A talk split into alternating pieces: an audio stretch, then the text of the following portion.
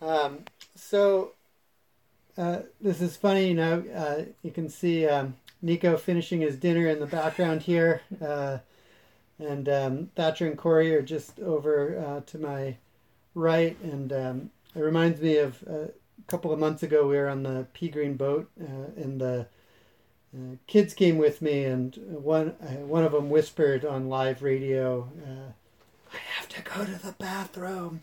So this is live um, uh, talk, uh, uh, kind of real life. Um, so uh, glad that you're all here and glad you're able to make it. Um, I was um, was thinking about uh, kind of what to what to say, what could um, be helpful, and I realized that I am um, you know, just as confused and um, wondering what's uh, um, what's going on here. Uh, just like everybody else, it's uh, a time that, at least in my experience, I've um, never been through before. Uh, there's a lot of um, uncertainty. There's a lot of uh, fear, a lot of anxiety, and a lot of um, also really amazing uh, community organizing that's happening. And, you know, one of the hardest things for me is um, that uh, my um, experience of practice, my experience of um, connecting with the Dharma has always been in relationship. Um, and I have a, um, both real and imagined uh, habit energy of that relationship uh, being uh, in kind of face to face direct contact with people. And this has been a challenge. Uh, um, I've noticed my mind is getting a little uh, distracted and thin. I've been having a harder time concentrating just uh, simply because so much of my um, life right now has been online, uh, both um, in venues like this where we are engaging via video, and also in um, uh, other avenues. Um, uh, Corey and I are uh, involved with the Missoula Interfaith Collaborative and uh, some of their community organizing efforts. Part of another um, educational program that is mostly uh, on video call. Apologies for the for the dark here. Let's see if we. I don't know if I'll be able to lighten it up, but um, and I've I've just noticed that over the past week uh, I've had a, a, harder time just simply concentrating, and I think part of that is uh, coming in from uh, this uh, collective uh, anxiety that uh, we're experiencing both um, locally, uh, hyper locally, as well as uh, nationally and globally. Um, and so uh, I was thinking about that um, practice being um, relationship and relationship to what? Um, well, at a very fundamental level, uh, relationship to um, kind of our subjective experience, uh, relationship to our breath, um, relationship to our body, um, to our feelings, uh, to the way that we're seeing the world, um, to our thoughts, and and our our experience, our view of um, what's happening. So that is one place that um, that the practice is still strong and still able to support uh, through this time is uh, finding that ability to um, relate and be in relationship with our bodies, with our breath, with our feelings. Um, and then uh, the kind of reaching out further, uh, there's the relationship to um, our neighborhoods. Uh, there's some wonderful, wonderful opportunities uh, in our neighborhoods to support um, people who are more vulnerable and who are struggling. I just learned today that our uh, children's uh, elementary school, which has a homelessness rate of 13%, is uh, providing both uh, computers and access to internet via Wi Fi hotspots so that children who don't have that as a normal part of their lives will be able to um, participate in school. Um, and um, other programs, the elementary school buses are running and uh, they're delivering food at the normal uh, pickup stops. Uh, and there's just um, so many wonderful uh, places of engagement uh, that is not being done um, in large gra- gatherings. Some of it is certainly done in person in terms of uh, food delivery and those kinds of things, but the the contact is very limited and it, it's very heartening. And so that's one place I've been putting my energy to uh, to engage and find relationship uh, to our community. Um, this um, this way of, of reaching out, of um, compassionate action, of engaging in that way is um, has to be a little tempered though for myself because I, I also notice uh, there's this strong energy and desire um, to rescue uh, everyone, to fix everything, uh, to um,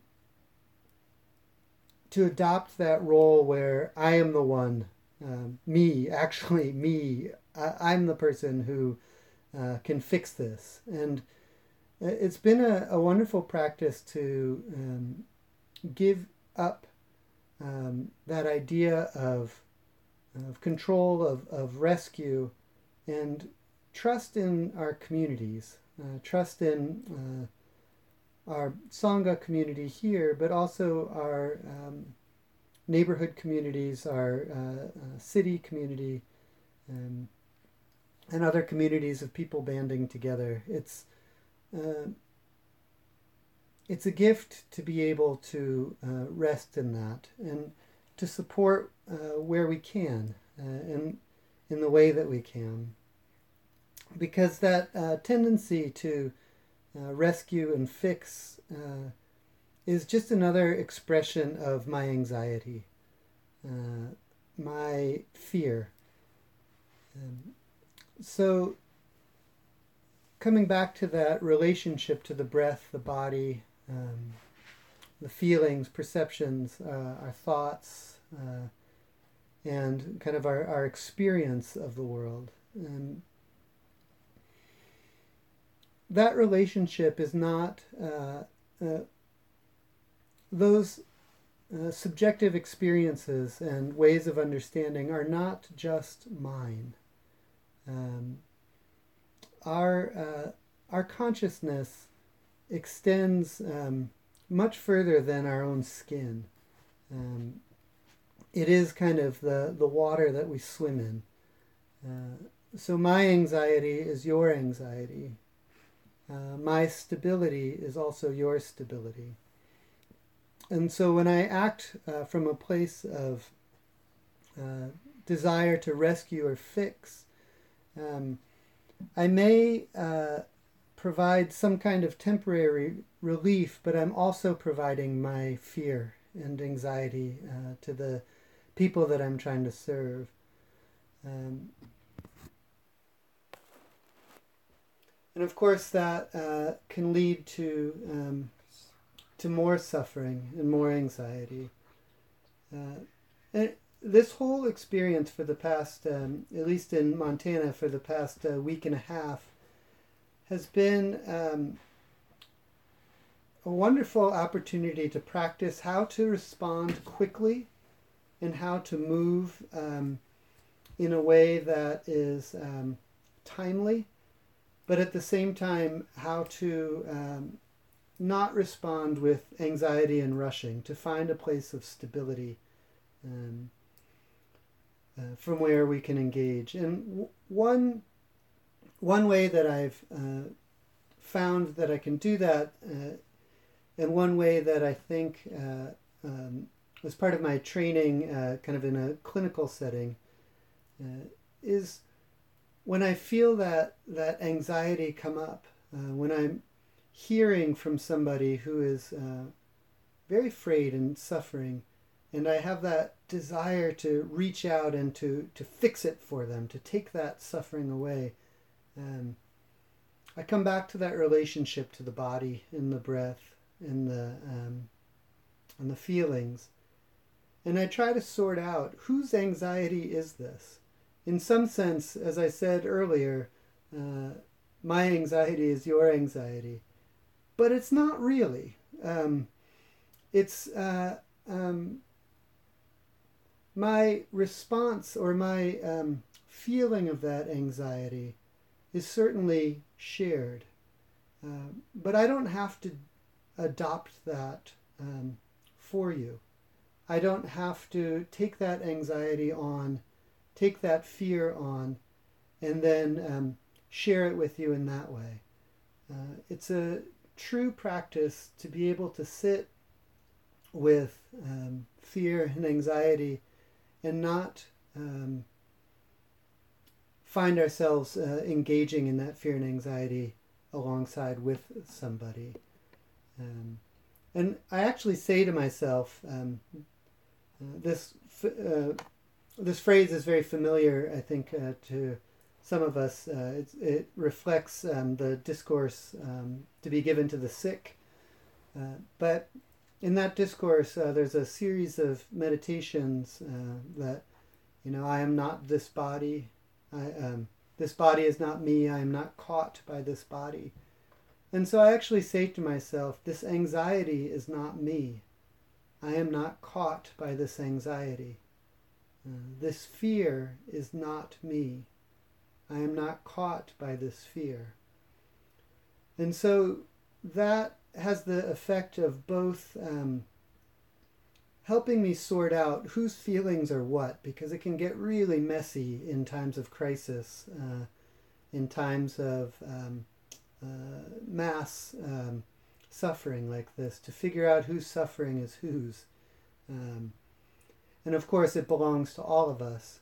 Um, but if it belongs to all of us, um, one way that we can help to ease that suffering is to find out who um, where that source is, and as well uh, to come back into ourselves to offer a place of stability and a place of uh, freedom so that um, the other person, uh, just as we are uh, experiencing that fear and anxiety, that person can experience our stability. That person can experience our freedom. Um, uh, Brene Brown, uh, in her talks on empathy, talks about uh, kind of sitting in the pit with somebody. Uh, so when they're experiencing their um, their grief, their sorrow, their fear, uh, you know, we have a tendency to kind of look down from outside. Uh, they're kind of sitting down in the pit, and we look up from above and and say like, "Hey, how's it going down there?" You know, like cheer up. You know, like it's gonna get better or whatever we we offer. Um, but there's a uh, there's a gift that we can offer to sit down in the pit with them, to go down and to just say, Boy, this is really hard. I don't have the answers, but I'm right here. I'm here for you. I'm here with you. Um, and at that point, we're not um, uh, kind of reacting or responding. Um, uh, from a place of trying to end that fear and anxiety so that we feel better, but rather we come from a place of wanting to accompany somebody through their own journey, through their own difficulty. Um, and so, um, finding uh, our our stability um, in the midst of all that is happening uh, can allow us to respond in exactly the same time. Uh, it doesn't have to be um, uh, kind of slowing or uh, avoiding uh, what needs to be tended to, but rather it's coming from a, a, a place of um, a place of peace, uh, a place of compassionate action, uh, compassionate action born out of uh, stability, born out of relationship um, to our experience, to the present.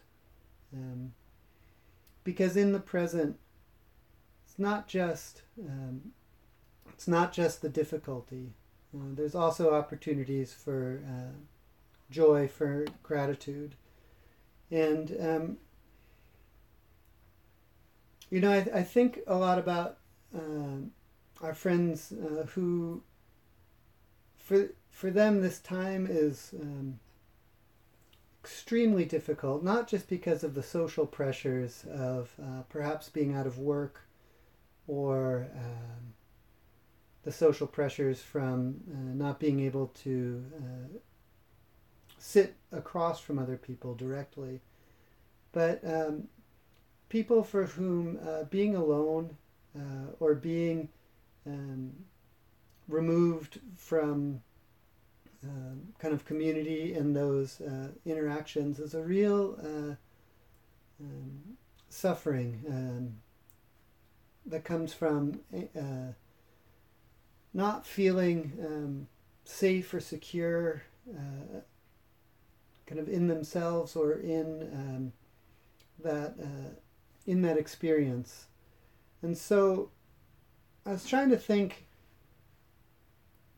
at those at those times when our anxiety and fear and um, discomfort are really ramping up, um, sometimes contemplative practices can happen. Finding our breath uh, can help. Um, finding our breath again, finding uh, our body, but sometimes those contemplative practices can exacerbate um, those feelings of anxiety. Uh, and I, I, was trying to think, and maybe we can share later too, what other people have done. Um, ways of engaging the practice that are a little less uh, quiet, um, a little less. Um, uh, um inviting that uh, uh, contemplative space around us. And one thing I was, a couple of things that I thought of um, was, you know, just uh, drinking tea, just pouring yourself a cup of tea and drinking it, um, taking the time to um, just be present with that action, uh, not as a way of um, of inviting a, a, deep looking, but just as a way of slowing down. Um, another thing uh, could just be uh, reading, um, doing Dharma study, uh, looking at uh, books, um, magazines. Uh, if you have access to um, to those in your home, it's it's nice to get away from the screens for a while. So physical books are always nice. Um, and uh, um, earlier today I was just sitting on sitting on the couch back here and I was just looking out the window and naming things. Um, looking at like uh, oh there's my neighbor's roof. There's some trees. Um, just uh, inviting that little sense of curiosity about um, kind of what's going on outside. Uh, and of course, uh, actually going outside is uh, uh, helpful too. But um, uh, walking meditation outdoors uh, can be wonderful, and it doesn't have to be um, a walking meditation that is completely silent and focused on the breath, but uh, can kind of cycle through our our um, sensations, uh, our feelings. Um, so we can a couple of moments we can just think about what we're seeing, and then move to our ears and uh, to our body, uh, the um, feel of the air, any smells or um, or tastes that we might be experiencing, and just kind of cycling through those um, as a way of coming back um, into the present moment without um, kind of boxing ourselves into uh, one particular practice. Uh, so there's lots of um, possibilities for creativity and uh, and and being present uh, in a way by ourselves that isn't always necessarily just the form of sitting in meditation and following the breath. Um, because I know from personal experience and conversations with other people uh, that sometimes that is not um, the uh, go-to calming solution when it's already uh, when you're already uh, feeling agitated. Um, and then the last thing I was um, thinking about, and, and I, I, don't know if I'm going to get in trouble here for for naming uh, for saying this, especially in light of um, uh, the mindfulness training we're looking at uh, this this month uh, through Chris's uh, exploration of um, of uh, things that kind of pull us out of the present moment, the fifth mindfulness training. Uh, but I was thinking that there could be a wholesome distraction. Uh, and I remember years ago, and I, many of you have heard this from me before, but I was talking to a friend who had been in the practice for a little bit, and she had two little kids and was going through a divorce. And um, she said, You know, sometimes I don't want to just sit and be with my feelings. Uh, sometimes I just want to listen to Van Morrison. And um, that is so skillful, finding that wholesome distraction, finding what really sparks your joy, and doing it on purpose.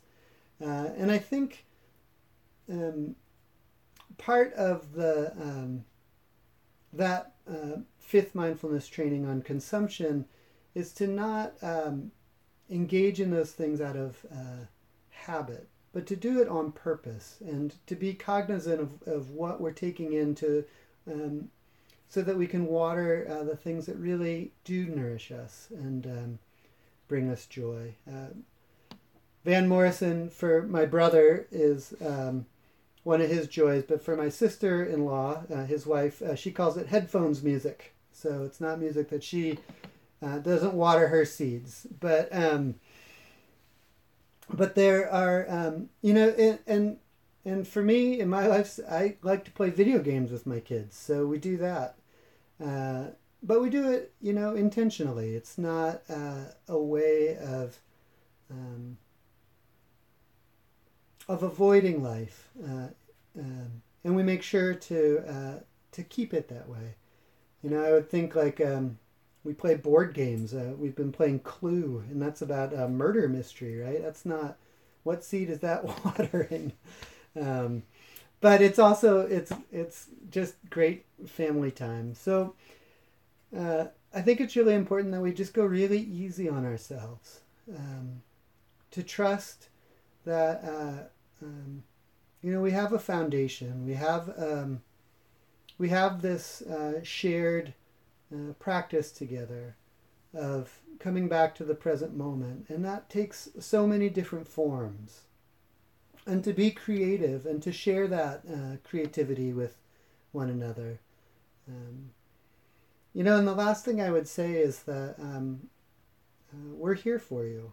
Um, and when I say we, I'm, I'm looking at uh, at the screen here with, um, uh, you know, I think there's 28 people here. Um, we're all here for each other. Uh, and there's, um, can always call. Uh, there's lots of resources available if you'd like to get uh, more involved in supporting uh, the community. Um, uh, you can contact me or Corey or the Interfaith Collaborative. I know Nicole was um, part of the uh, Interfaith Collaborative's call on Monday night. And uh, there's lots of beautiful things happening in the community and uh, lots of ways of engaging um, in relationship, uh, even mediated sometimes through the screen, but certainly mediated um, through our hearts and through our connection uh, to the suffering of the people around us, and um, and also in relationship to our own stability and our own um, our own peace. Thank you.